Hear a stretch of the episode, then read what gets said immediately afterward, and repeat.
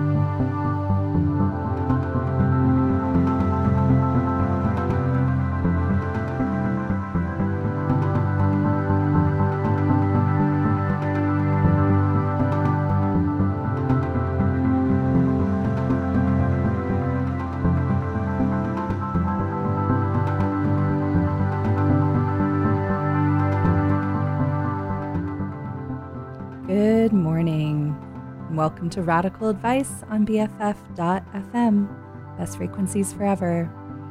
I am your host, Lily Sloan. I'm a psychotherapist in San Francisco. And this is a show where we talk about the intersection of psychotherapy, personal growth, and activism. If you'd like to join in the conversation, tweet at us during the show at, at radical underscore advice. And if you uh, would like to have your life question addressed on a future date, you can submit anonymously at radicaladviceshow.com. Just a reminder the show uh, does not replace mental health treatment uh, by discussing listener questions. Uh, we're just having a general conversation about the issues presented in the uh, messages I receive. And I strongly encourage that you get help from a trained professional who can cater to your specific needs. So, today's guest is a dear friend and local news reporter, Nuala Bashari. I'm so excited that she's here with me today. She'll be with us until 11:15 because she's got a dash to a press conference. so, um, I'm going to close out the show with a nice set of uh, mostly new music, but also do a listener question later on, too. But first, it is time that we talk about something that I have been pondering for a bit. So, it has become clear to me that the time has come to put radical advice to rest. Um, yeah, but we're going to have some time for closure, and this the last broadcast will be December 17th. So I'm really grateful for you who've listened and participated over these past two and a half years.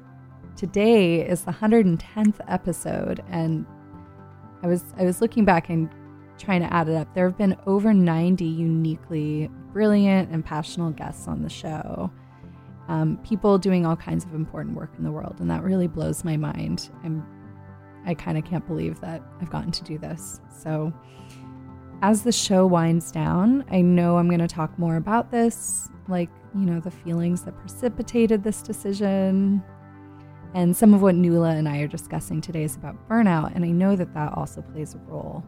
So it's it's not that I'll be doing less work when the show is done, but it will look and feel a bit different, and I think I need that right now. So please send more of your life questions by going to radicaladviceshow.com so I can get them in in the next couple of months. And also feel free to send your thoughts or questions about the show coming to an end. It will really help me know what's important to talk about on the show. And again, thank you for being with me through this. Joining BFF, being part of this community, making this show, connecting with you in whatever way has really changed my life in a profound way and in a very short time, relatively speaking. So thank you. And I look forward to the next uh, set of shows and really, uh, I don't know, taking the time to honor all that this has been for me and for you and all my guests. So thank you. And now I'm going to uh, play a song to introduce my guest, Nuala Bashari, and then we're going to talk. So, um, the song that Nuala has picked out, and we'll talk about this in a little bit, is Work by Charlotte Day Wilson. You're listening to Radical Advice on BFF.fm.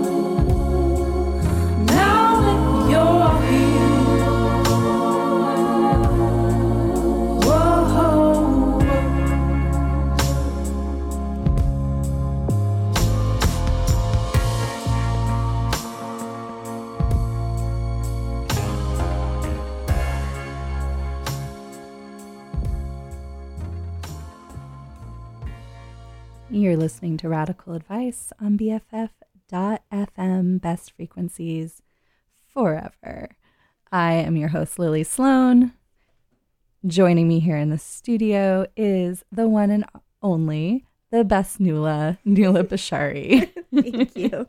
Hello. Hi. Hi. Thank you for being here. Yeah, thank you for having me. We were just listening to Work by Charlotte Day Wilson. Uh, Mm-hmm. Do you want to say something about why you picked that song for today? Um, I mostly listen to music when I drive, and I've been spending a lot of time driving towards the ocean with my dog, and that song I just play every single time. Um, and the lyrics are really, really beautiful, and it definitely hits me in my deep in my heart. I cry to that song sometimes. I mean, what you told me was I've been crying to this song constantly. I so- mean, not I'm sorry. I mean, not to. I, maybe that was sent in a private, you know, email, but I just, as someone who cries quite a bit Mhm. to music. It's it's definitely one of my many crying songs. Yeah, yeah, Mhm. yeah, yeah, Yeah, for you know, sure. we all have them. oh, I have, I have so many. I I saw Tommy York Friday night, and I Mhm. Everyone who listened last week knows I was going to see Thom Yorke Friday. They might have known for a few weeks. I don't know how long I was talking about it for. Being like, okay, now we're going to play this Thom Yorke song. Um, but it was so magical, and Yeah. to be able to go and like be, first of all, whatever people think about Thom Yorke and Radiohead, he's hilarious on stage and just filled me with so much joy. I had a big grin on my face through a lot of it, but also felt all those deep, like intense feelings. And yeah, I think at least four different times during the show I cried. Yeah, he's not someone I would think of as being funny. So I like that. Adds Yeah. a little character depth. He's ex- extremely playful.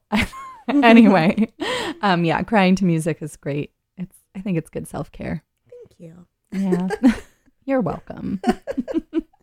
so I am so glad that you are finally here on the show, especially like just in the nick of time. hmm And we talked about this. Yeah, I feel like I'm sorry, all of Lily's listeners. I, I feel like I enter the studio with like a big black cloak and a scythe, and I am like, I am the death of whatever you were working on.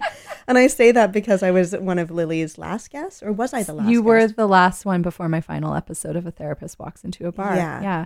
So yeah, last year, um you you came on the show in the episode um an untake backable choice Yes. where we talked about the decision to have children. Mhm. and it was a really powerful episode. It was so amazing sitting with you and and talking about this this really difficult emotional topic that i think both of us feel a ton about.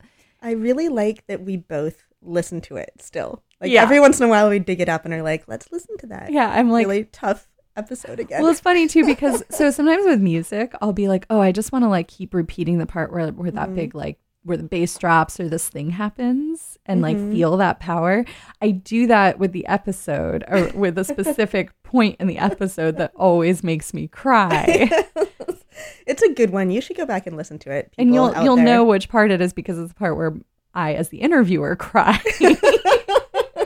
we do a lot of crying together. We Yeah, do. And fine. so one of the things about that too is that when I I had the I made the the final decision to end a therapist walks into a bar as I was walking to your house. oh man, this is a lot of responsibility here. And then you and I talked about my decision to end the show uh and I was kind of circling that decision then too. And Mhm. so it wasn't exactly the same of like I'm I've made this decision and now Nuala's the first person to know, but you were you were one of the first people that I talked to about this um a Mhm. couple of weeks ago Yeah. when we were walking on the beach with your dog. Yes. and I was like dying because cuz my legs really hurt that day and oh, the didn't know. sand was Yeah. Mm-hmm. so hard to walk on, but it was a great walk and talk. Yeah. But anyway, so yeah, you've definitely been present for those decisions and you're here on the day that I'm announcing this. So, and yeah. I don't see you as a harbinger of death. Um, I see you as a more like a death doula. oh you my know? god. well, I hope I can perform my duties responsibly. I Um, you don't even have to try. You're doing it already. And I, I knew even when even when we found out you had this pref- press conference to rush to, and I was Mhm. like, oh, well, do I just wait till she leaves and then I make my announcement on the Mhm. show and spend the last part of the show with that? It's like, no, I want Nuala to be here when I do it, and it was so nice to look at you while I was reading through that announcement and just Good. see your really kind, warm, supportive face in that decision. So thank you. Yeah, you know, it takes a lot of bravery to let go of things, especially things that you are well known for. You know, Mhm, being mhm. well known as running a radio show or a podcast or being the news editor of a local weekly. Yep. Um, it's very hard to say goodbye to those things because there is, you know, you and I are both Leos. We love attention. Um, and I think we also feel a lot of responsibility to the people out there Yeah. um, who listen to us and read us. And so when we have to take a step back and take care of ourselves because we're burned out or we need to make a life change, um, it can be really difficult and scary to do. So, Yeah. um, as much as I remember when I was writing my announcement that I was going to be leaving SF Weekly, I made sure to make it as upbeat as possible. And Mhm. the responses that I got that were, that were the most difficult for me to deal with were the ones that were people going, Oh my God, this is so sad. What a loss. Like, you know, really mourning it. And I was like, Mm. uh uh I don't want to mourn this. I want to celebrate Mm. the next step instead of just focusing on, you know, I we have more value than Mhm. these things that we create. Right. Yeah. So how how did you decide that it was time to leave SF Weekly? That is that was such a long. It wasn't like I just woke up one day and was like, "All right, it's time to make a change." Um, it started a very long time ago, and I was thinking about, and that doesn't mean I was unhappy my entire time at SF Weekly. I really want to make that clear. I left on very good terms. I'm still writing for them. The press conference I'm going to is for an SF Weekly story. Yep. Um, but it's there is burnout is a really really real thing, and it's only recently that I've started reading about it and um, studying it and feeling really really seen by by what burnout can encompass. And I was trying to think before this show, you know, when I started having a really unhealthy relationship with my job and myself, and when I started, I think that the burnout became irreversible. Um, and it was actually a year ago. Um, I Mm. think it was kind of on its way there, but um, last November there was a really big election in San Francisco. It was school board, it was BART, it was Prop C, it was Yeah. a ton of really loaded things. And SF Weekly has a really tiny newsroom. Um, and so I was running all of the election coverage um, with some very talented staff writers and interns, but it was a ton of work and it, the stakes were really high. And I was very emotionally invested in certain candidates and certain outcomes. Yeah. Um, and so that was really draining. And the build up to election, you know, the whole city kind of gets electric, at least in the news world. Um, so the election happened, and then the Paradise Fires um, broke out almost immediately. And I wrote a proposal and got approved by my job to go up there for a few days um, over a weekend and report on the crisis that was happening. And I ended up, um, yeah, driving up there with a photographer, spending a couple really heart wrenching days interviewing people in emergency shelters, and wrote a story that was then published in the Examiner and SF Weekly about how seniors were disproportionately um, affected by the fires and how Oh, most of the 88 people who died were older than 65. Um, and so I didn't have a break, right? Like it was a really, really intense election and then jumped straight into the fires and then just went back to work. You know, there, I think I took maybe one day off. Um, and I'm still actually dealing with some of the, the PTSD from the fire coverage. And I know I'm not the only reporter. I have a lot of reporter friends who have covered fires who have a really hard time. There's a documentary coming out about the Mm. Paradise Fires, and I watched the trailer and I had to turn it off partway through. Oh wow. Yeah. Um, so that was the point where I think I pushed and pushed and pushed and pushed, and um, yeah, there wasn't really any coming out of the other side. It Mhm. just kind Mhm. of started getting really tired. Yeah. Yeah. And it there wasn't there just wasn't a, a point where you're like, okay, I think I, I feel okay again. No, no. You just didn't feel okay again. I mean, you know, it comes and goes. I think when we talk about burnout, a lot of people expect it to be almost like a mental health breakdown. They're like, oh, you know, you're going to push and push and push, and then one day you just won't be able to get out of bed, or one Uh-huh. day you won't be able to stop crying. And I think for some people, that is how burnout um, appears. For me, it was much slower and sneakier. And so, yes, I Mhm. was really exhausted after that November. But I think more than that, I never gave myself a chance to recover. And there was never a chance to recover because our newsroom was tiny um, and really understaffed. And I, I threw myself into everything I did there with 110%. Um, and I never really felt like I could tune out or turn off. You know, on Yeah. the weekends, if there were a bunch of sirens, I was turning on the police scanner and trying to figure out what was going on. Um, and so the symptoms of burnout for me, which again took place so slowly and over such a long period of time that I, I just started thinking that this is who I was now, Mm. um, is that I stopped finding as much joy in things as I used to. So I've been a long time cyclist and I stopped biking. I just didn't like it as much. Um, I stopped enjoying walking my dog. I was just kind of like, ugh, is he, you know, exercised enough? Can I turn around and go home? Um, I stopped writing. I'm in the middle of writing a book, and I, I just kind of stopped that. Um, I stopped hanging out with my friends because it was taking so much energy at the end of the day to kind of be present with people. And then the part that, I mean, all of those things are very important, but the part that I think scared me the most was that I stopped caring so much about the work that I was doing. Um, and that was when I was like, ooh, this is this is not good because I've always been a total bleeding heart of a reporter. Like almost everything I write, I throw a piece of myself into. Yeah. And I have cried with sources and I, I care very much about my readers and presenting them with the best work that, you know, that they deserve, honestly. Um, and then also respecting my sources and, and the privilege that is bearing their stories and, and communicating them to the world.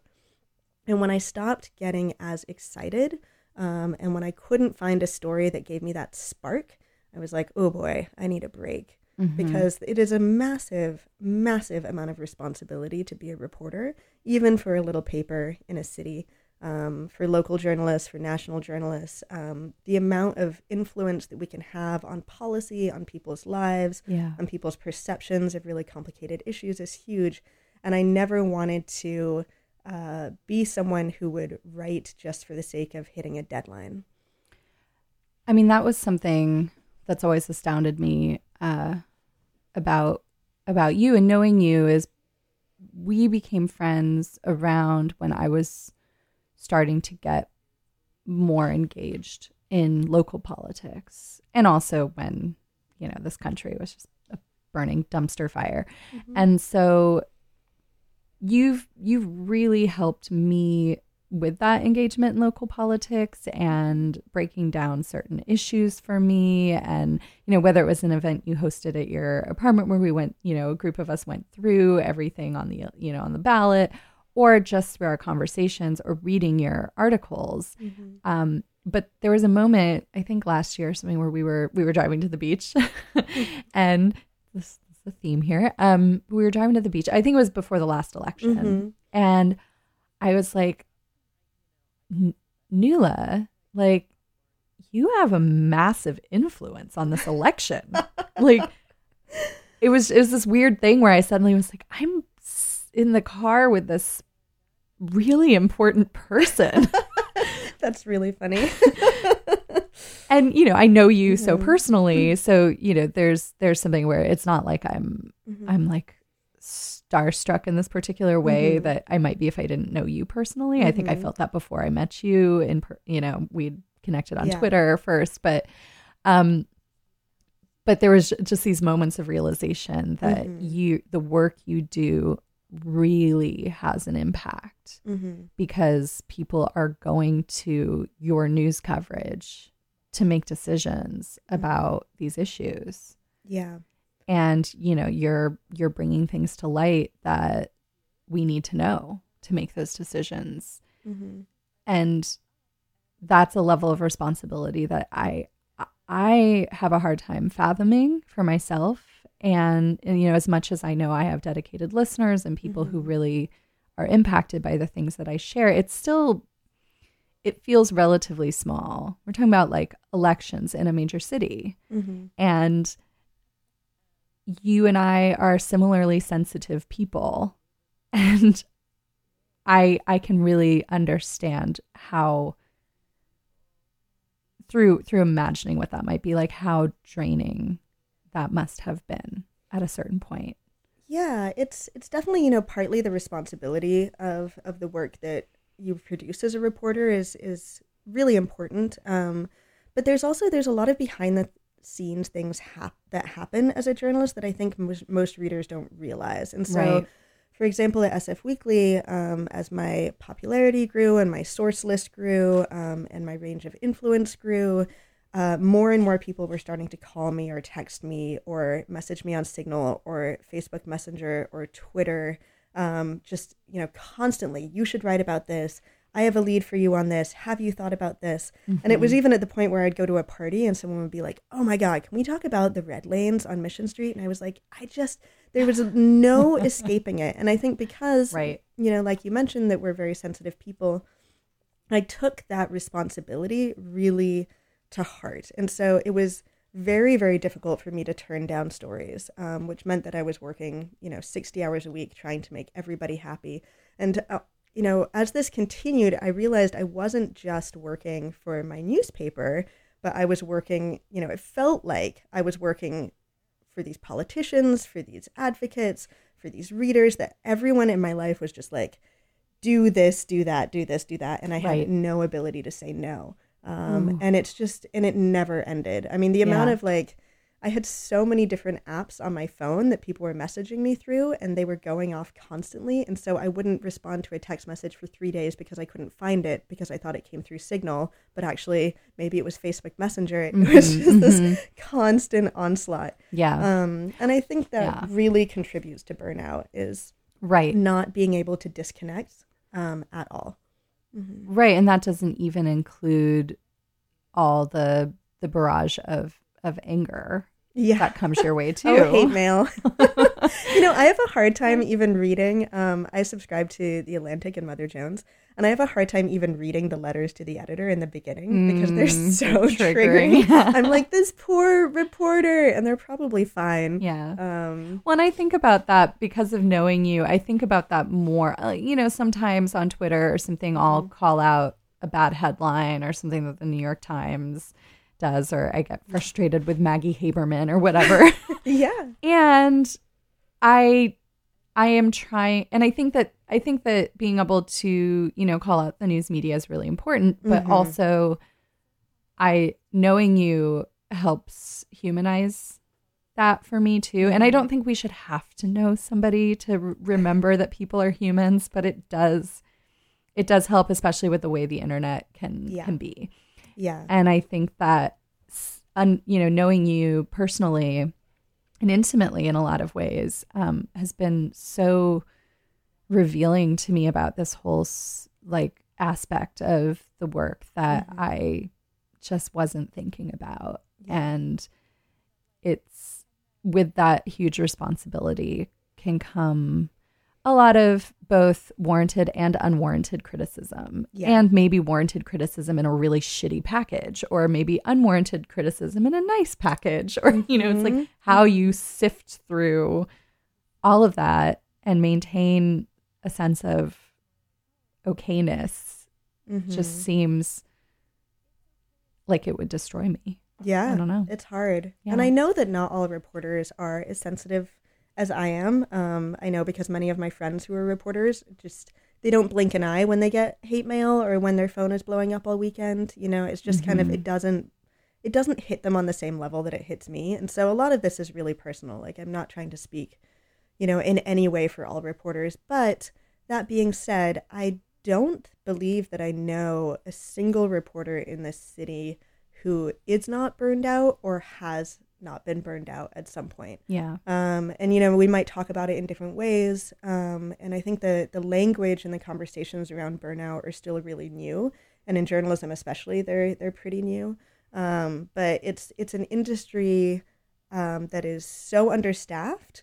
Um, that newsrooms are so tiny and there is so much pressure to produce as much content as possible yeah um, that I think it's it's very very difficult to be a reporter and not reach burnout. Um, Right. I actually am trying to figure out how to do that because I don't want to stop.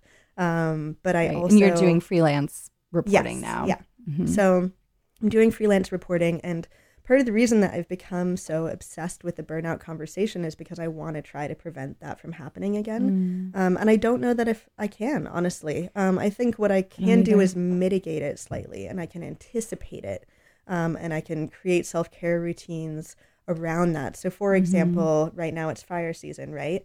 Um, it's also election season, but it's a quieter election this year. it's kind of fitting Yeah. that elections and fire Mhm. fires are lining up Yeah. but Yeah. But I know now that if I go and report on a fire, I need to give myself like a couple days of maybe just lying on the sofa when I get back. yeah Um, or, you know, I know that, for example, I'm working on a cover story about meth use right now.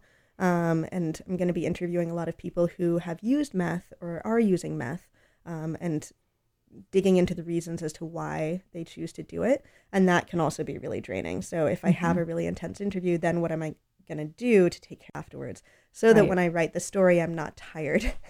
well, I think it's true with so many professions and just our lives is that people, I talk about this with clients all the time, but people have a really hard time building. I have a hard time with this too, but building into our expectations of time mm-hmm. recovery yeah. and the time I- even just thinking about last smiled but like last night okay i got home at 10:30 that doesn't mean i'm going to go to bed at 11 that means i'm going to go to bed at 12:30 because it takes that amount of time of just mm-hmm. being in my home at nighttime to wind down from whatever I was doing and be ready to go to bed. I mm-hmm. have to acknowledge that reality after witnessing that pattern over and over and mm-hmm. build that in and know well okay 10:30 might not be early enough then if I need to get up. Yeah. At 7:30 maybe I need to mm-hmm. be home by 9:30 you know? Yeah. and we have a really hard time we're unrealistic in our expectations of what we should be able to do and process. And then some things sneak up on us and we just didn't know that mm-hmm. something was going to be emotionally more difficult than we realized. Yeah. And I think, I mean, there's definitely all of the personal work that we need to do, but as a society, I've been really thinking I'm always very solution oriented in my journalism, or I try to be, um, and in the way that I present situations. And so when I was thinking about talking to you about burnout, I was like, all right, burnout exists. I've, I've identified a lot of the symptoms. Um, if anyone has not heard of Anne Helen Petersen, I highly, highly, highly recommend reading her really long piece on millennials and burnout in BuzzFeed. oh yeah i think i read Um, that it was yeah. maybe a year ago Mhm. yeah And she's working on a book, um, and I've just become obsessed with her work on burnout culture. Um, again, because I've been feeling so seen by it. Mm-hmm. And one of the things that she has not been working on as much as I would like her to, because if she could just provide all the answers, that would be perfect. Is talking about we don't how- want her to burn out I know she's she. I get her newsletter, and she was like, "I have a deadline for my book on burnout culture, and I know already it's going to burn me out like these couple of weeks." Mhm, Um, mhm. But she has been offering some solutions about how we can, as a capitalist society, alleviate burnout in our culture in the way that we work. yeah And that's something that I want us all to be a little bit more aware of. And it's not just on us, right? I think for me in the past year, when I think about me being burnt out, the responsibility felt like it was all on me. Like, oh, I need to be doing better self care. Um, you know, I need to be doing X, Y, and Z. I should have said no to this. I shouldn't, you know, be doing this. And it was and you should a just be shaming. and Yeah. and that that really feeds fits well with the um personal growth industrial complex Yep. like we should be eating clean which is bullshit Mm-hmm. um and you know exercising this particular way and maximizing everything and being peak optimum health Yeah. mental health and physical health at all times And there's an app for that. and there's a yeah. lot of apps for that and a lot of things you can spend money on. And why Mm-hmm. don't you buy some cases of Soylent and like just go? And Yeah. it's and it's it's it's like self care that is not actually that's burnout. Yeah. It's I mean it's it's like burning out on self care because it's not actually what self care means. No.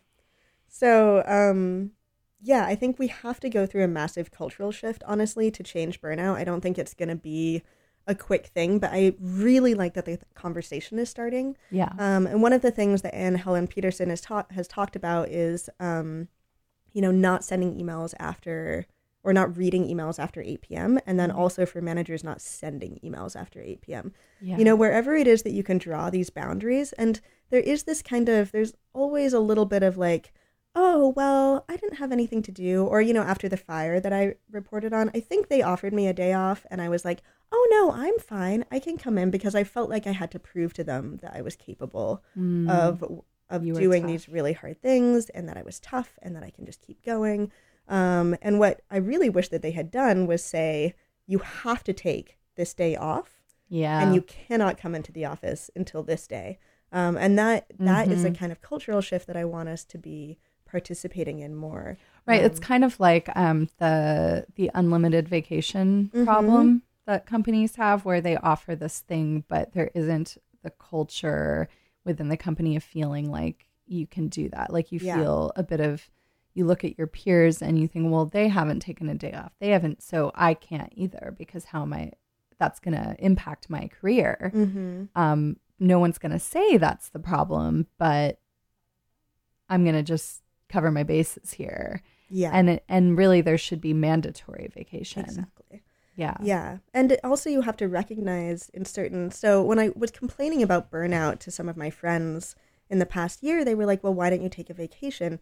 And what was hard for a lot of people to understand was that in order to take a vacation, I had to do that week's worth of work before I left.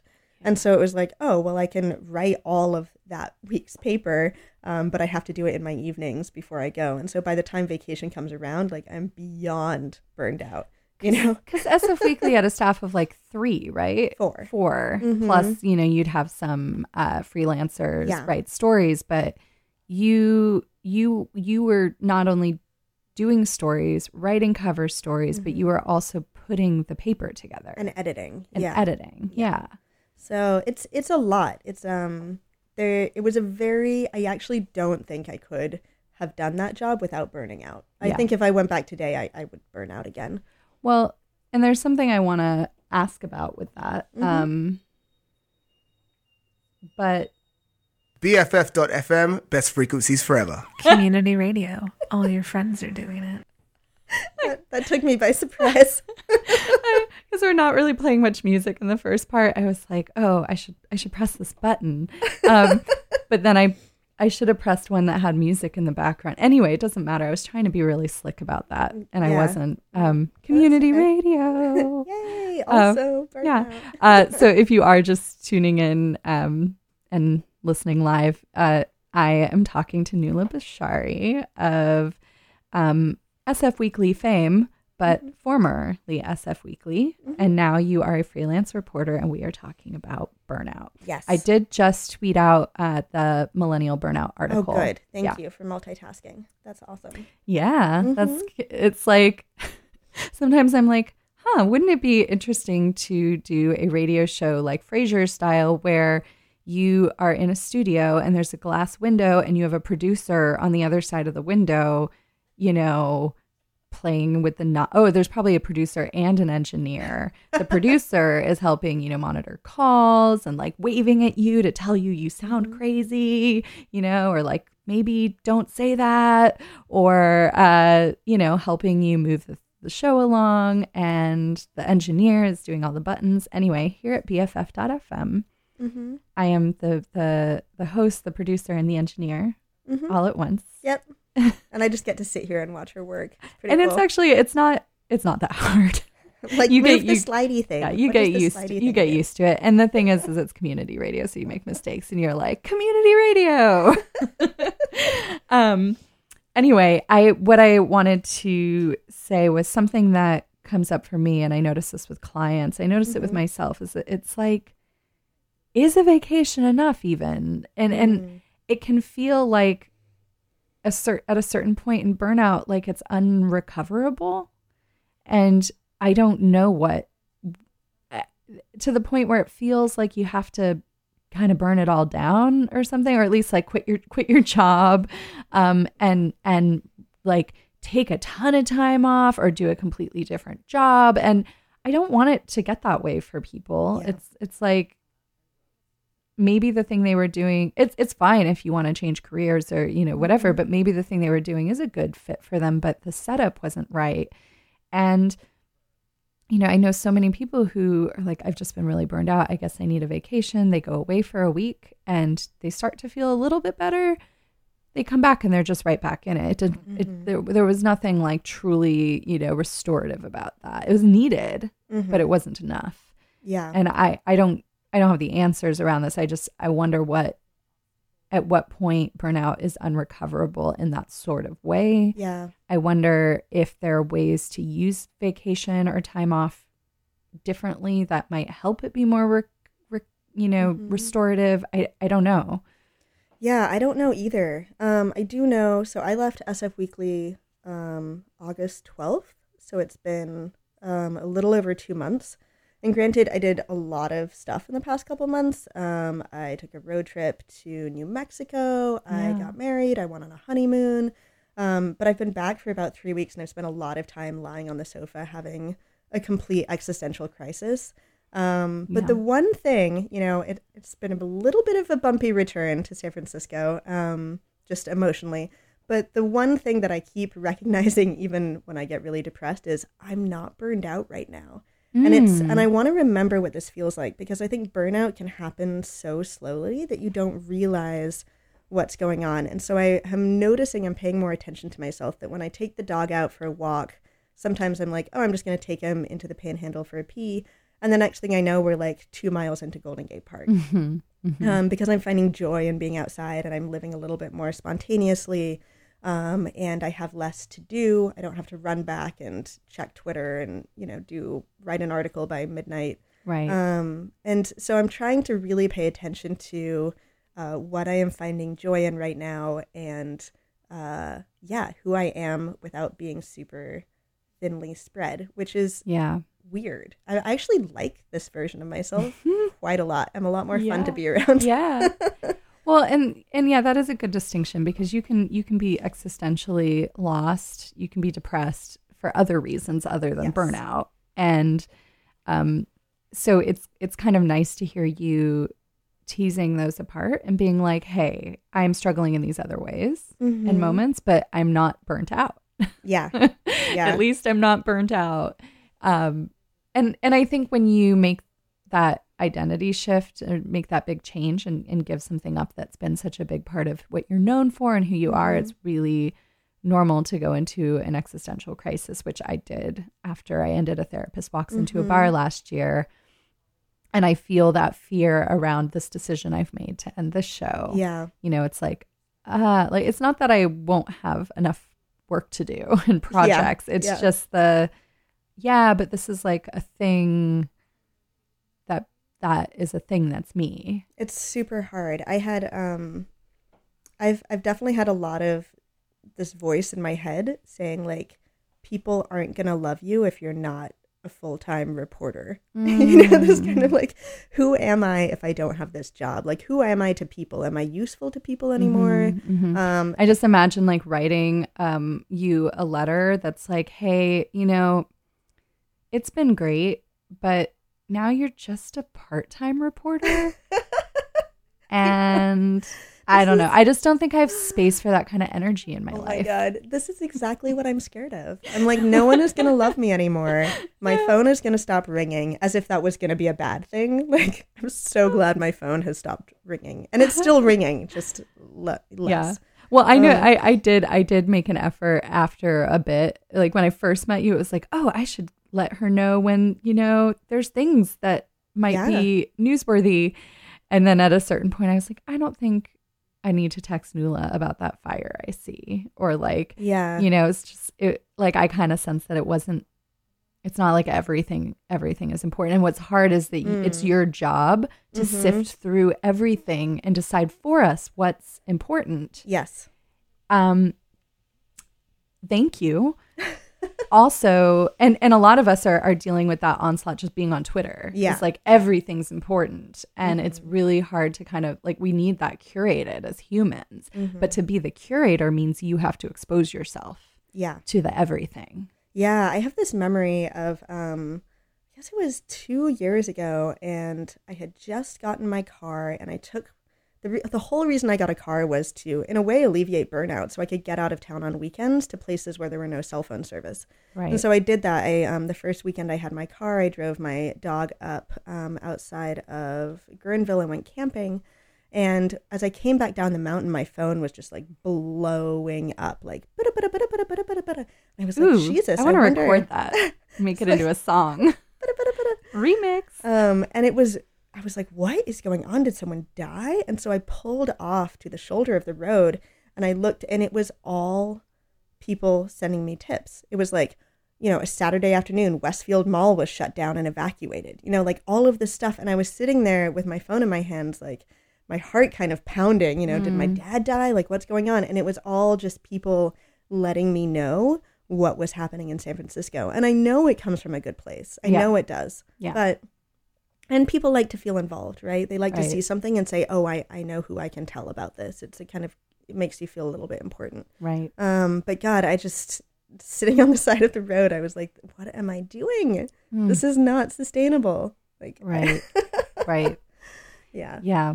It's, I think there's all kinds of roles in society that involve being a filtration system and like Mhm. interpreter of the things that are happening in our worlds, you know, whether you're reporting the news or covering, you know, really big, like, you know, long term investigative Mhm. stories, or you are making art, or you are, you know, a therapist, or, you know, all these different professions where it's about taking this raw material around us and packaging it up and like tran- transforming it for others. Mm-hmm.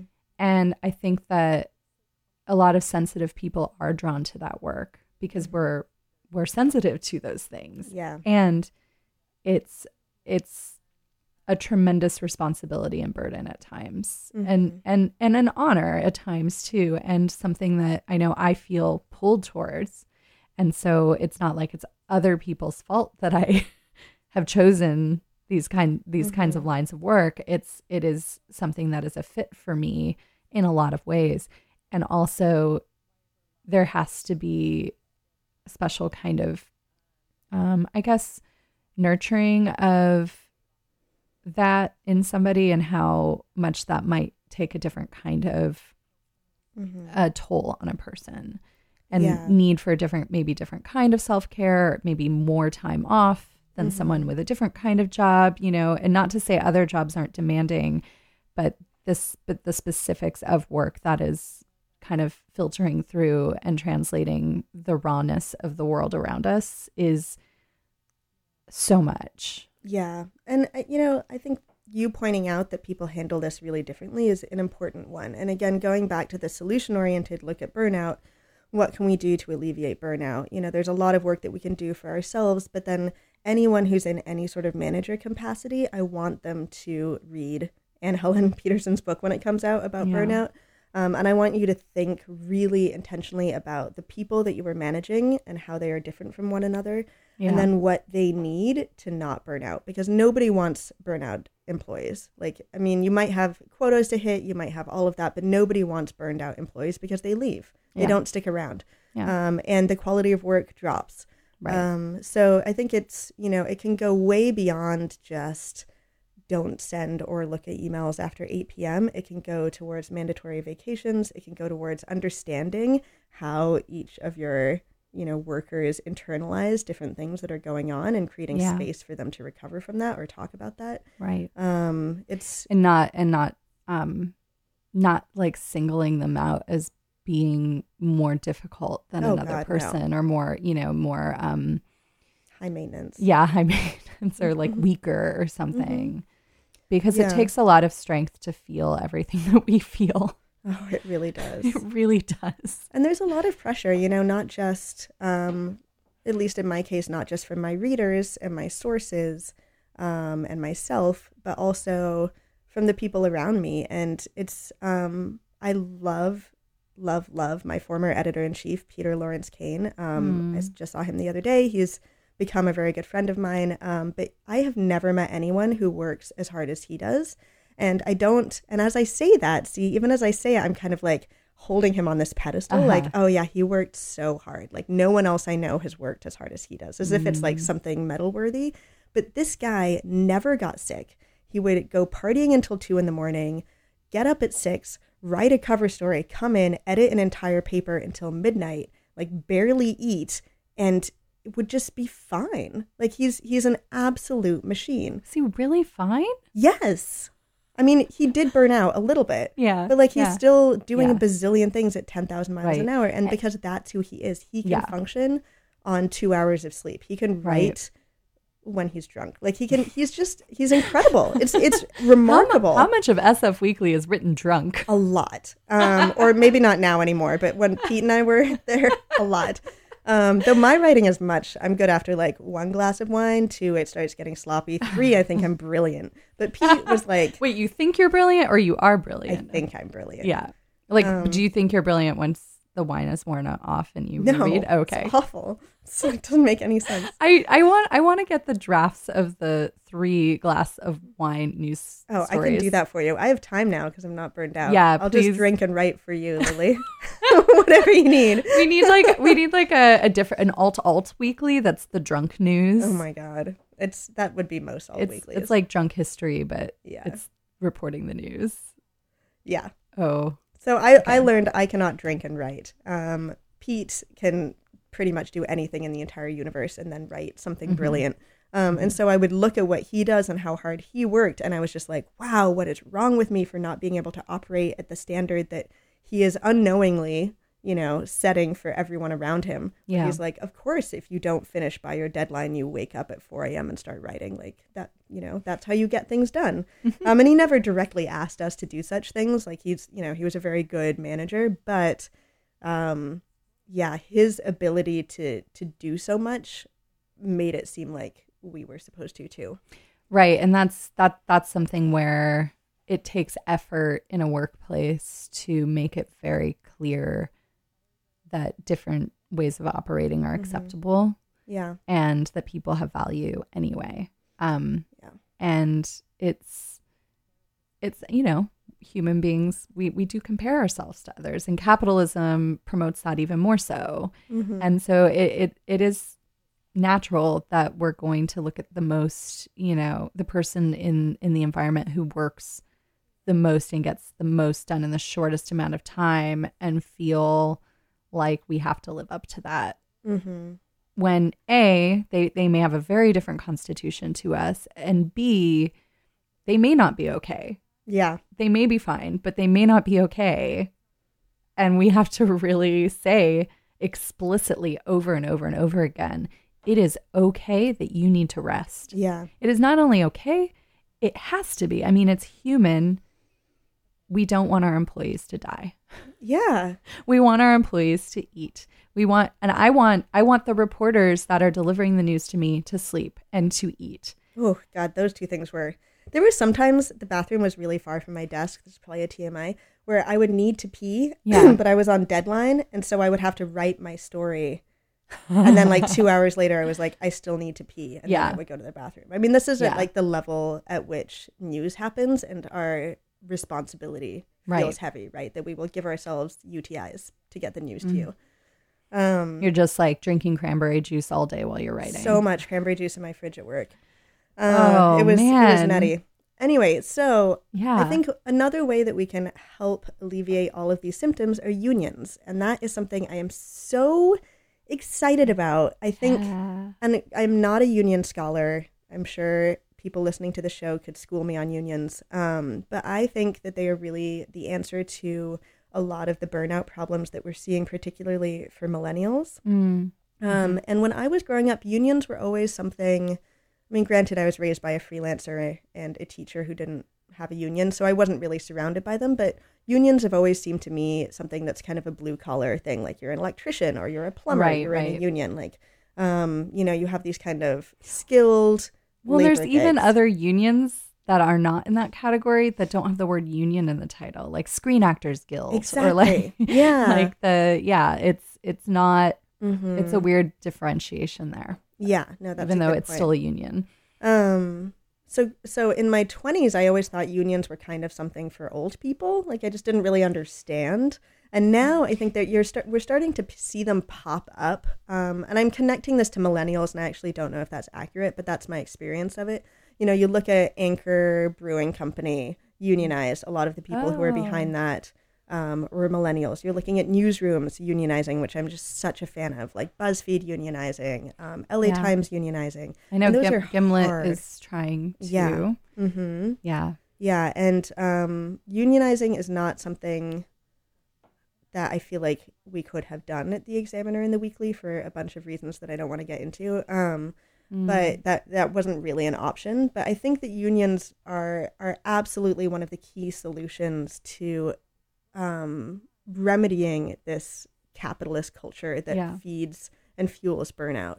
Well, and there's a new, it's like, and I have been seeing that, you know, there's kind of a new resurgence maybe in this, in the labor movement. Mm-hmm. Yeah. And there has to be a new way of looking at it and and working with it because we've moved towards this gig economy and Exactly. freelancing and contract work and how how do you get protections around that Mm-hmm. and you see it in certain industries it's been for a long time like in you know in acting in hollywood in various uh parts of hollywood but we don't have it yet for you know things like freelance reporters No. being a being an audio producer freelance like and and i see the conversation come up in the like radio and podcast world more too Mm-hmm.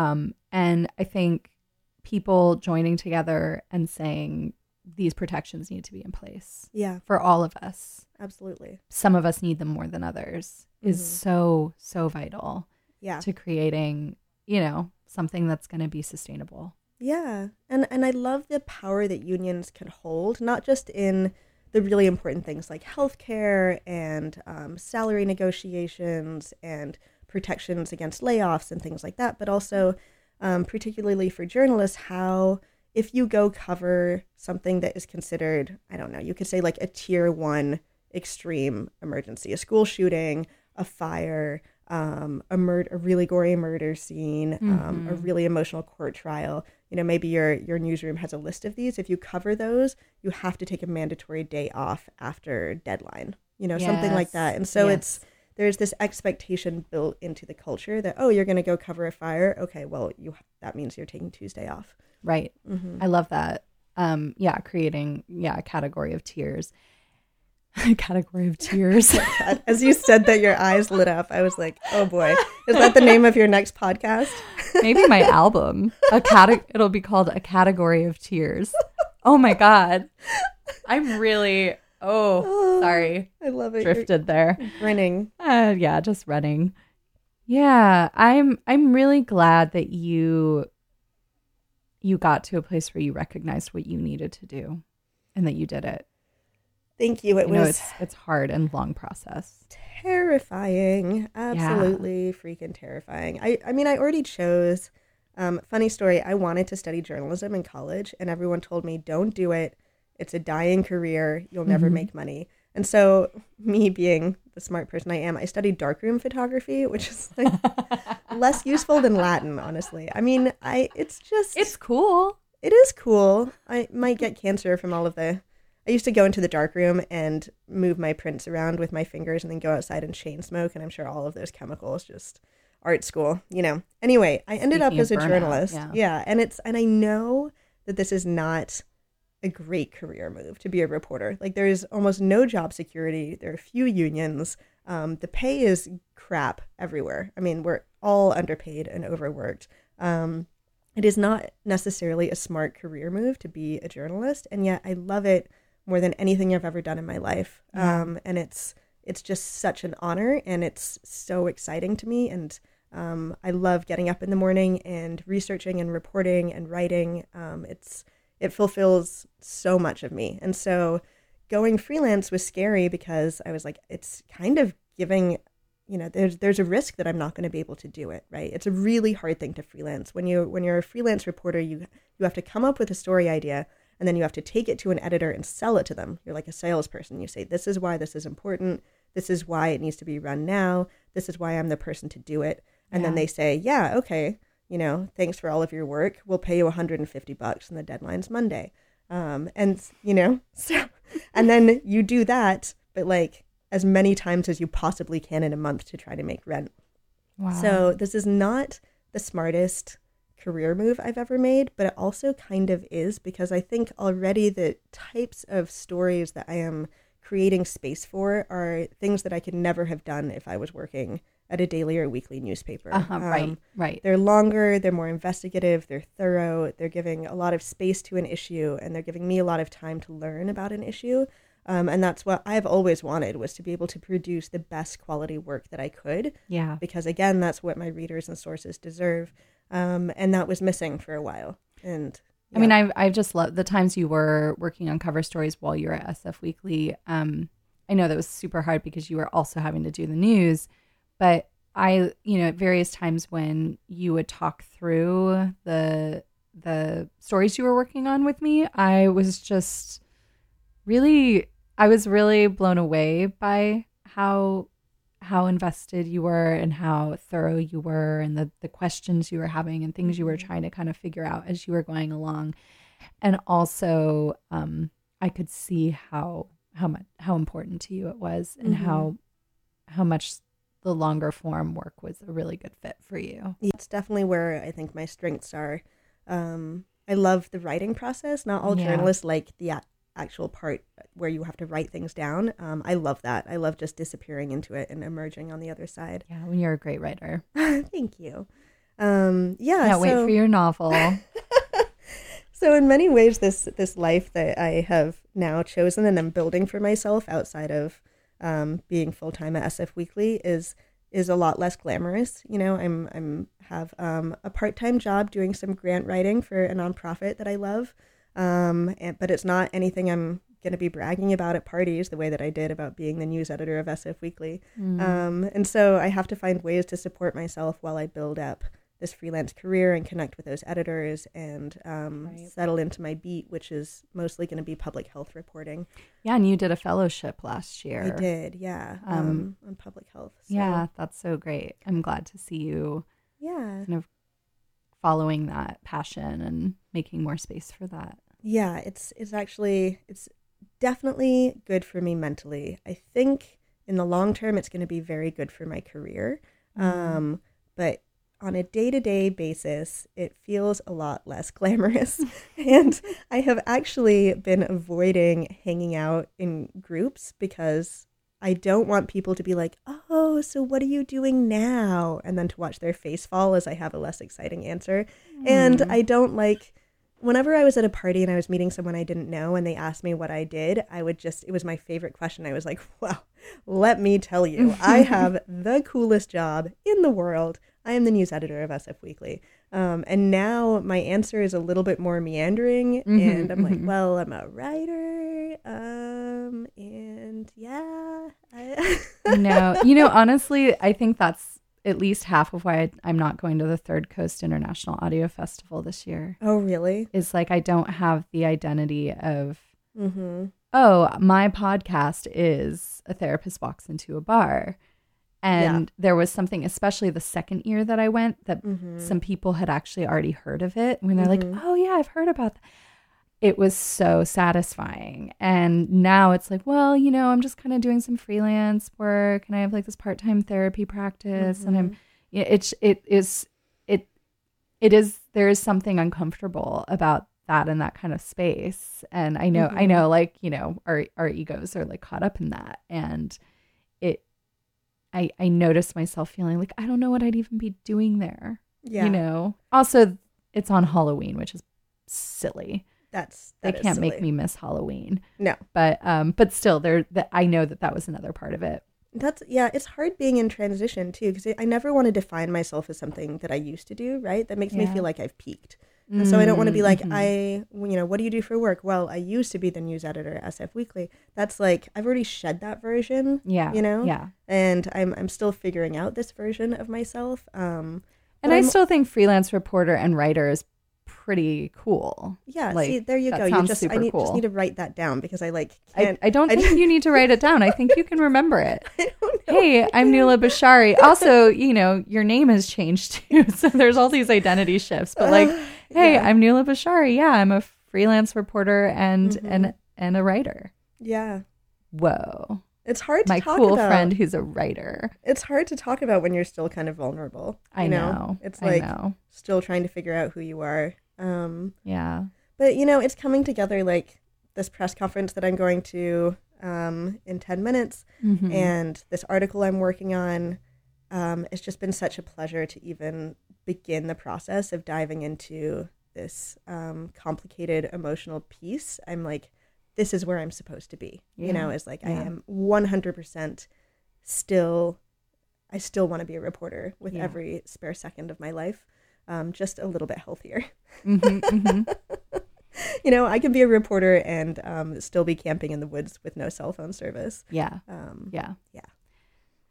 Oh, I'm I'm just so glad we got to have this conversation. I know some people are listening. Mai tweeted in that she's really uh, enjoying this conversation about Okay. burnout. And I think a lot of people can relate to it regardless of their field. So it's a pretty uh, universal issue in a lot of ways. Yeah, and I and I want to be clear like my my experience of burnout is not everyone's experience of burnout. I think it can affect us in really different and myriad ways. Yeah. Um and you know, some people can recover from burnout in a week. You know, it's it's not impossible. Um I just know for me it took um it took 2 months Yeah. and um, some really major life changes, and it was really scary. And I don't want to have to do that every few years because it's a lot, and I don't actually handle change very well.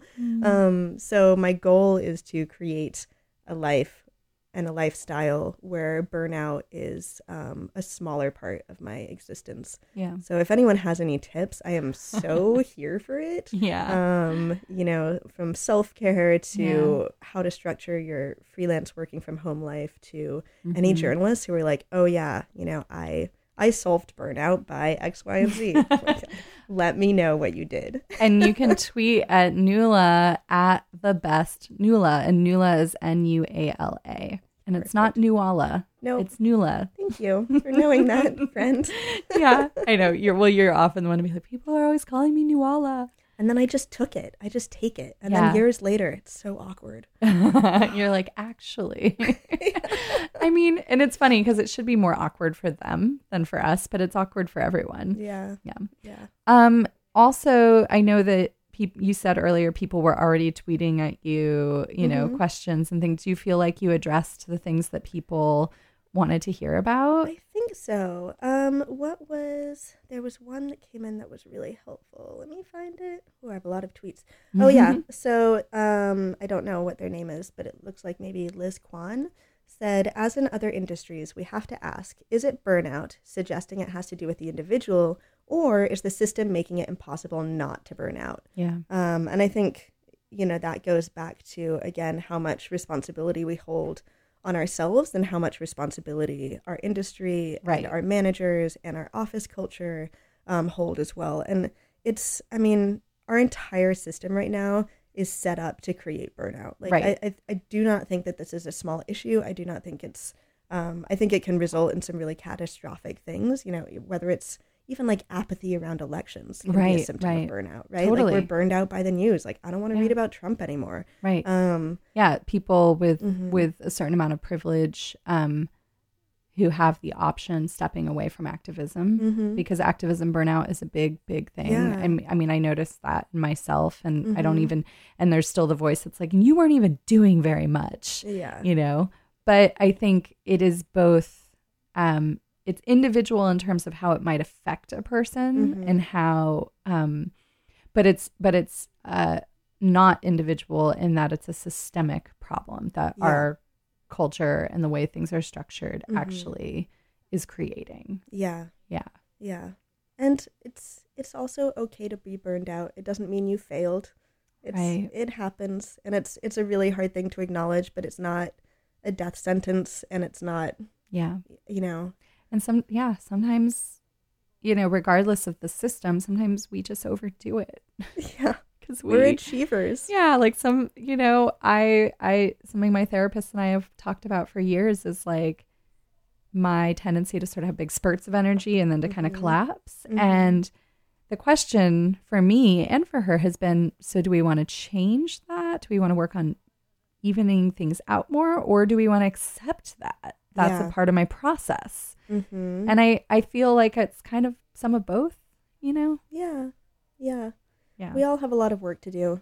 Um, also, like, but also like, screw capitalism. yeah, we have a lot of work to do, but some of that work is to try to not work. Yeah. So it's, it's, it's complicated. I- There's, yeah. I really encourage all of you to find a comfortable sofa somewhere in your life and just stare at the ceiling with your hands behind your head for like 30 minutes. Mm. Um, some people call that meditating. Some people pay to go sit in a room and do nothing. You know, again, going back to that like self care is money. right, right. Um, but we all need to do a little bit more of lying on the sofa. yeah. Yeah. And are there ways to carve that out in your life? hmm If you Don't to- play a podcast. I always do that. I love Yeah. podcasts, Yeah. but sometimes you just need to lie there. Yeah. And I, even music, because music has such a emotional impact Mhm. and sometimes that can be very um leading you know Yeah. and it can be helpful to just do silence Yeah. yeah so i have a final question for you Okay. all right the treasure Yes. is buried somewhere in san francisco Yes. what is the treasure and where is it buried Oh my god, I'm gonna give like a super cheap. I actually haven't thought about this. You emailed Good. this to me, and I like haven't No, thought I- about it. i i i really am cool i i don't want people to overthink it Oh my so. god, no, this is so cheesy. Yes. Bring on the cheese, cheese Ugh, whiz. I'm just feeling this way because I'm going to a press conference with the mayor. Um, Mhm. Yes. I would say the treasure is compassion, and it's buried somewhere deep in City Hall. You need to dig that thing up.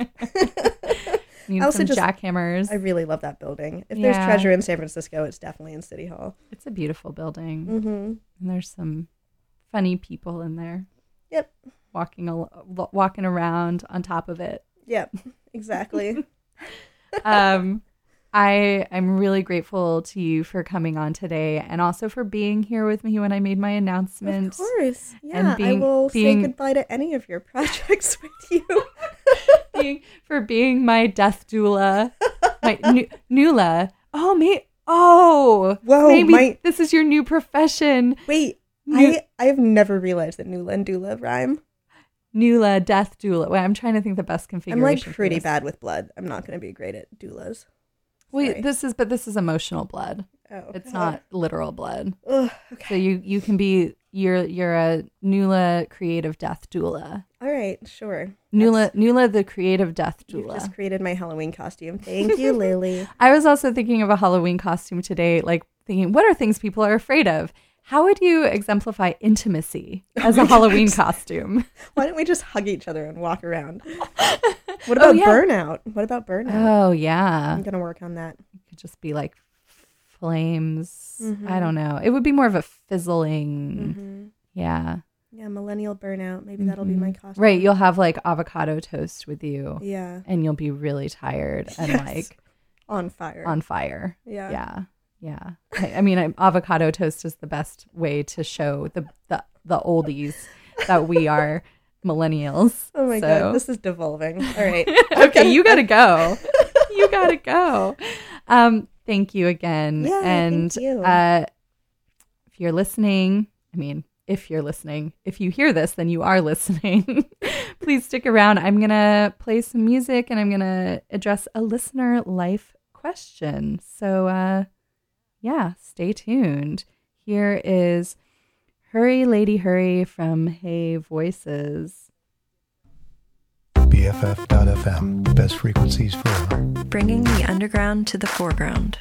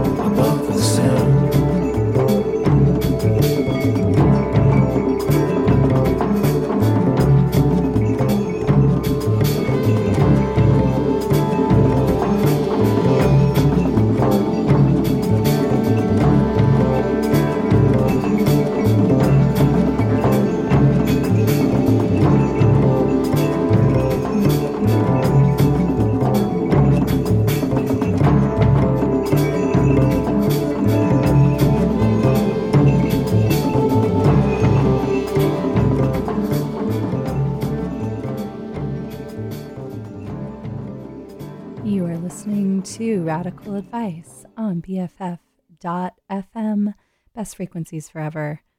That was Above the Sound by Yo La Tengo from their most recent album, There's a Riot Going On. And before that was Hurry Lady Hurry by Hey Voices. It's not voices, it's vocas. Uh, hmm. V O C E S. anyway, it's a really beautiful song. Something it's also a bit newer. Um, and uh, before that, for the first uh, hour plus of the show, I had Nuala Bishari on a local freelance reporter, former news editor of SF Weekly and writer, um, to talk about burnout.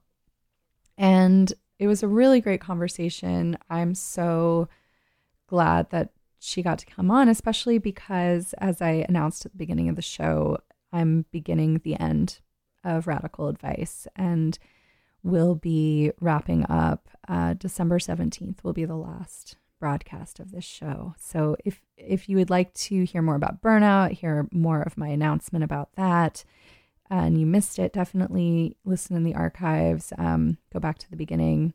I think it was a really, really useful, worthwhile conversation about the both individual aspects and the systemic aspects of burnout. So, um, yeah, thanks for tuning in. The rest of the show will be just me and you and the music. Um, excited to share some new stuff I've discovered. Uh, some bands I already knew, some I didn't. Um, before that, I, I want to remind you that BFF.FM is a community radio station and it is uh, supported by the community and by the many volunteer DJs and the uh, people who are keeping the station together. Um, so please go to bff.fm slash donate and support support the station. Um, you can do this by becoming a monthly donor or a bestie, as we would like to call you. And you get some cool perks with that. So just $10 a month or more uh, gets you in on, on our besties program. Actually, last Saturday, we had our monthly besties bash, uh, which is a great monthly concert series that we host here at the station. People are always delighted to see the space that we're in because it's so magical. And here's some some really awesome small local artists who you might not hear anywhere else. Um, what was so magical about this last one is my friend Sean started a Modest Mouse cover band called Modest Blouse, and they uh, they played their first show on Saturday here at the Secret Alley at our Besties Bash, and it was such a delight to be there for that first moment. Um, something I didn't know was going to happen or was part of this is that Sean, who I had always known as being non binary, came out as trans. And part of starting this Modest Mouse cover band called Modest Blouse was to work on uh, her vocal training and getting used to singing in a higher register, which um, uh, she decided was going to be easier to do with music she already knew and loved than also writing new songs in that higher register. And this project was really uh, kind of sprung out of that, which is so sweet and beautiful. And at one point, she felt a little insecure about everybody sitting and wanted more audience support. And she just asked us all to come up front and, you know, dance and be more rowdy because Modest Mouse is rowdy, crazy music. And we did. And it was just beautiful. And I could tell it was really meaningful for her. And um, they really nailed the song. So, anyway, it's experiences like that that you can have in a really kind of small, intimate concert experience if you come to our besties bashes. But also, if you go to bff.fm slash donate, you can make a one time donation of any amount that works for you. And we are so grateful um, to have your support. So, thank you. And thank you for listening. Um, I'm going to play a couple more songs and then come back with a listener life question. So, up next is uh, 666 by Sugar Candy Mountain, another local band that's played at um, one of our events when we were doing our uh, week uh, was it weekly? No, monthly concert in Jack London Square over the summer. Um, it was fun seeing this one live. So here is Sugar Candy Mountain with 666.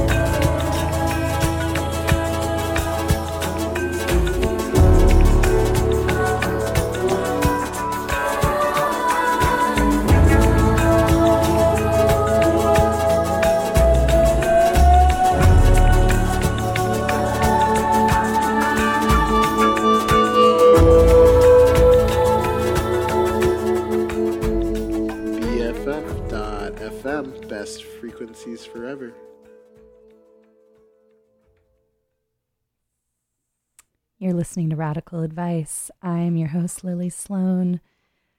Oh, that was, uh, can't even talk. well, that was the new song from Perfume Genius. Jesus Christ, I can't talk. This is just making me cry. okay, that was the new song from Perfume Genius. I have my shit together. Uh, I think. Okay, yes. That is called Pop Song. And it is really beautiful.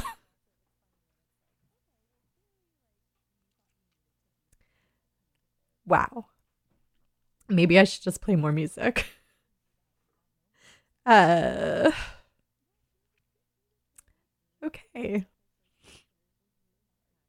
Before that was um Two Voices by Julian Chang, which is also really beautiful. Uh from their album Jewels and opened it up with 666 from local fave Sugar Candy Mountain. And um yeah, I think I think part of why why I'm crying now is because that's a really beautiful song. Uh, that Perfume Genius song. Um, but also because while that song was playing, I was writing my my tweet announcement about the announcement that I made earlier about the show coming to an end soon. And I think it just felt very, very real and emotional to to to send that out. I don't know why that felt more intense than announcing it on air at the beginning of the show, but it did. um, that music might have been part of the reason why. So, anyway, thanks for bearing with me and all my feelings right now and for the last almost two and a half years. Sure there's going to be more to come. Um, before I play a little more music and end the show, um, one one of uh, long time from the beginning, long time listener, uh, wrote in and let me know earlier today that um, he really appreciated the conversation on the show. I think it was last last week, two weeks ago, with Christine Hutchison, uh, who I think is listening right now. Hi, Christine. Or maybe maybe you've had to to pop off, but Christine was listening for a little bit uh, about about job interviewing and uh, looking for jobs and all of that. Um, partly because their job that they loved so much um, changed. The role changed in a way that suddenly became in complete opposition to their values. And I know from having some interactions with this person that this is um, just not a that's not a doable situation. Um, they're really passionate about what they do and showing up for people and having to do work that is um, essentially targeting populations uh, that they want to support. And not and not supporting them is uh, just so deeply wrong and dissatisfying. And um, they let me know that they put in their resignation and I'm, I'm just really really proud of them for you know standing up for what they believe in. Of course you know we're not always in the situation to be able to leave our jobs but i'm really glad that they did and that they they saw that they could. And that they're taking that stand. So thank you for letting me know. It's always nice to hear these updates from people and also how the show impacts you. And especially as we're kind of uh, wrapping up and coming to the end of this two and a half years december 17th will be the last broadcast. It feels really important to um, let you know that I I want to hear from you about it. I you know I want more listener life questions for sure, and definitely go to radicaladviceshow.com and submit them there. I'm gonna try to address as many as possible before the end, but also um, any any thoughts or questions or things that you would want to hear me talk about on the show before the ending um, specifically about the ending. If there's anything that, you know, you're having feelings about or f- or have questions about for me um I, I welcome any of that. And I will address again like what I what I'm able to get to.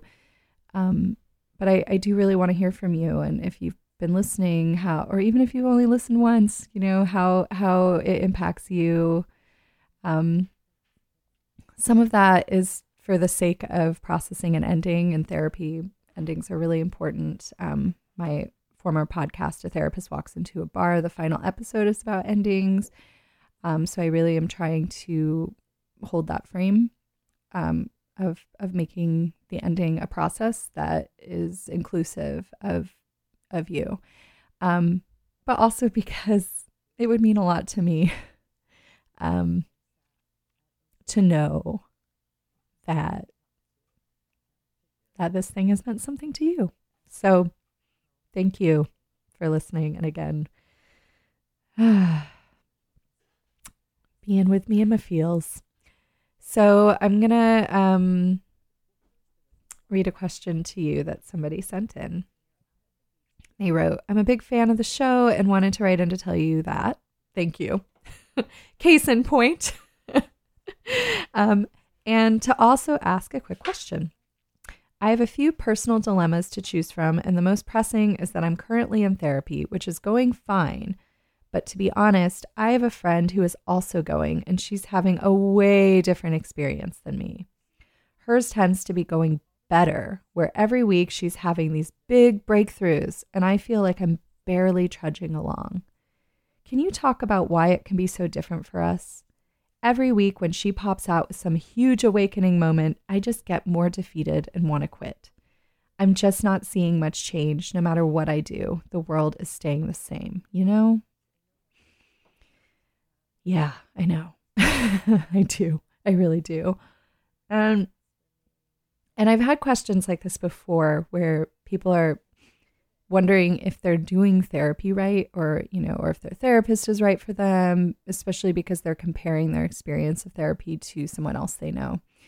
Um, and I think that while it's important to notice it's it's not like you want to totally write that off. Maybe there is something in there that is telling in some way maybe there's something about the process that um, you're longing for that you could imagine you might get if certain barriers were removed. Maybe they're within the relationship you have with your therapist, maybe they're inside of you.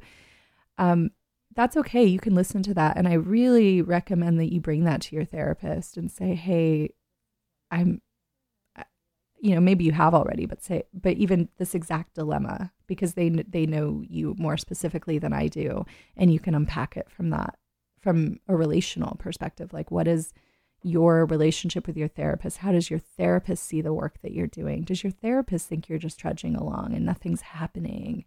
Um, I think it'd be good to hear from them how they're experiencing it too, and and for them to know what you're feeling, and maybe they'll say things about the process and what they see that will reassure you that you're doing just fine and that this is the how it goes. Um, or maybe there will be something that comes from that conversation that makes you um, that that will make a change in the therapy. Maybe maybe you and the therapist will decide you do want to do something differently, or you know. So I think I think bringing that to your therapist is one of the best things you can do. But I also want to just say that, yeah, it's different for everybody. Also, some people go through periods where there's a lot of breakthroughs because some stuff is just really right on the surface and it's easy to get to and it's ripe for the picking. Um, and then there's periods of, of that trudge and that like uh, seem, seemingly like nothing is changing. And like every week i'm going i'm saying the same stuff i'm just stuck. And that's just part of life like we're stuck sometimes and then there's personal differences in how we express emotion how we learn how we grow and change. Some people are more dramatic about it than others. I, I think that i can be kind of one of those people who's like oh my god i just learned the most profound thing ever and I'm going to go cry about it for a while and like want to tell everybody about this profound awakening I had, but it doesn't mean that the thing that I'm having this moment about is deeper or more important than the thing you're going through. It it's just a way that I think and process and feel. And people feel in different ways and express those feelings in different ways. Um, but it, it, it can it can be hard not to compare yourself to the thing that that's kind of dramatic and bold and in some cases maybe kind of performative too. I don't want to assume that about your friends or your friends, but um, you never know. So um, I know people who get who are that way about things even more than I am, and I find myself feeling a little like this torn feeling between being a little bit jealous and being a little like annoyed. Like how are how are you just experiencing everything like that? Like calm down. Which is really just my own my own like discomfort with being left out of that experience in a way. Um, I can really understand how hearing this from friends would would feel like, oh, I oh, I want that. That's not, wow. That sounds so big. Like I I want that. Why can't I feel that? And the answer might be that it's not even what it seems like it is, and the answer might be that you just can't because you're different and you feel things differently. And there's maybe some loss in that. You can you can grieve that too and say, "Oh, I feel sad that that way of feeling and expressing isn't available to me at least at this time." So, yeah, back to back to my suggestion. I definitely think you should talk to your therapist about it.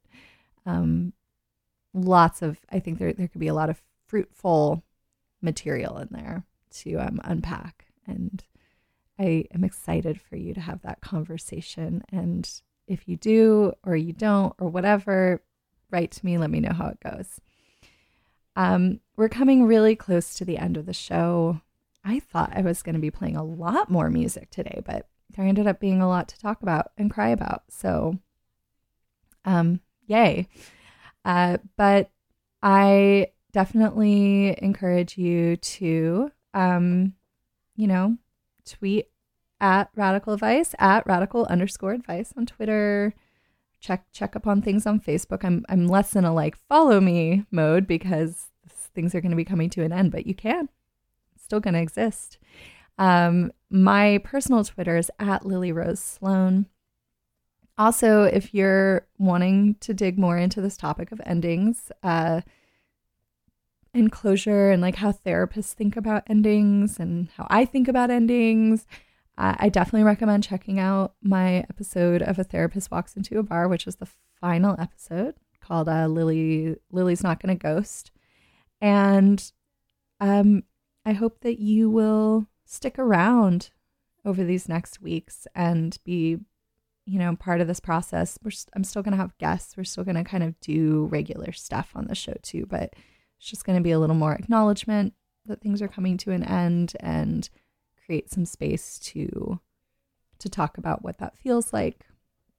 So again, you can go to radicaladviceshow.com to send any life questions and also send any thoughts or feelings about this ending um, or questions about it too. And yeah, and, and I'm I'm going to still be involved at BFF doing other kinds of projects and I'll keep people up to date on that. Um, but definitely stay tuned. Um, after me is life and times of the bourgeoisie, and more good music and conversations will continue throughout the day and the week. BFF is always, always going with amazing original content and great music. Um, and I am going to close out. Oh, and also next week, I'm going to play a lot of good spooky music because I love Halloween. So just a heads up about that. But I'm going to close out today's show with um I think I'll play. I didn't get to play everything on my list today. I think I'm going to play My Other Voice by Spelling, another local artist. Um really nice song. And I thank you for tuning in and being with me on this adventure. Community Radio.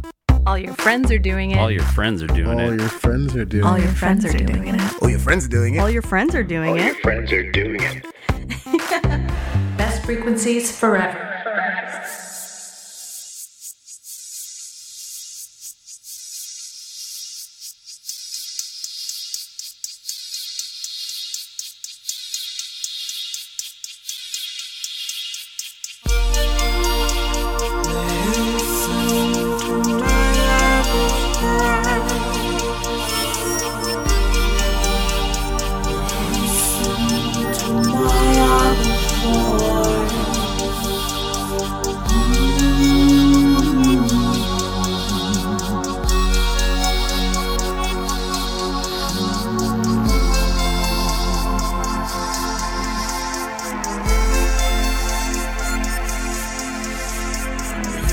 So independent, but that's gonna change real soon.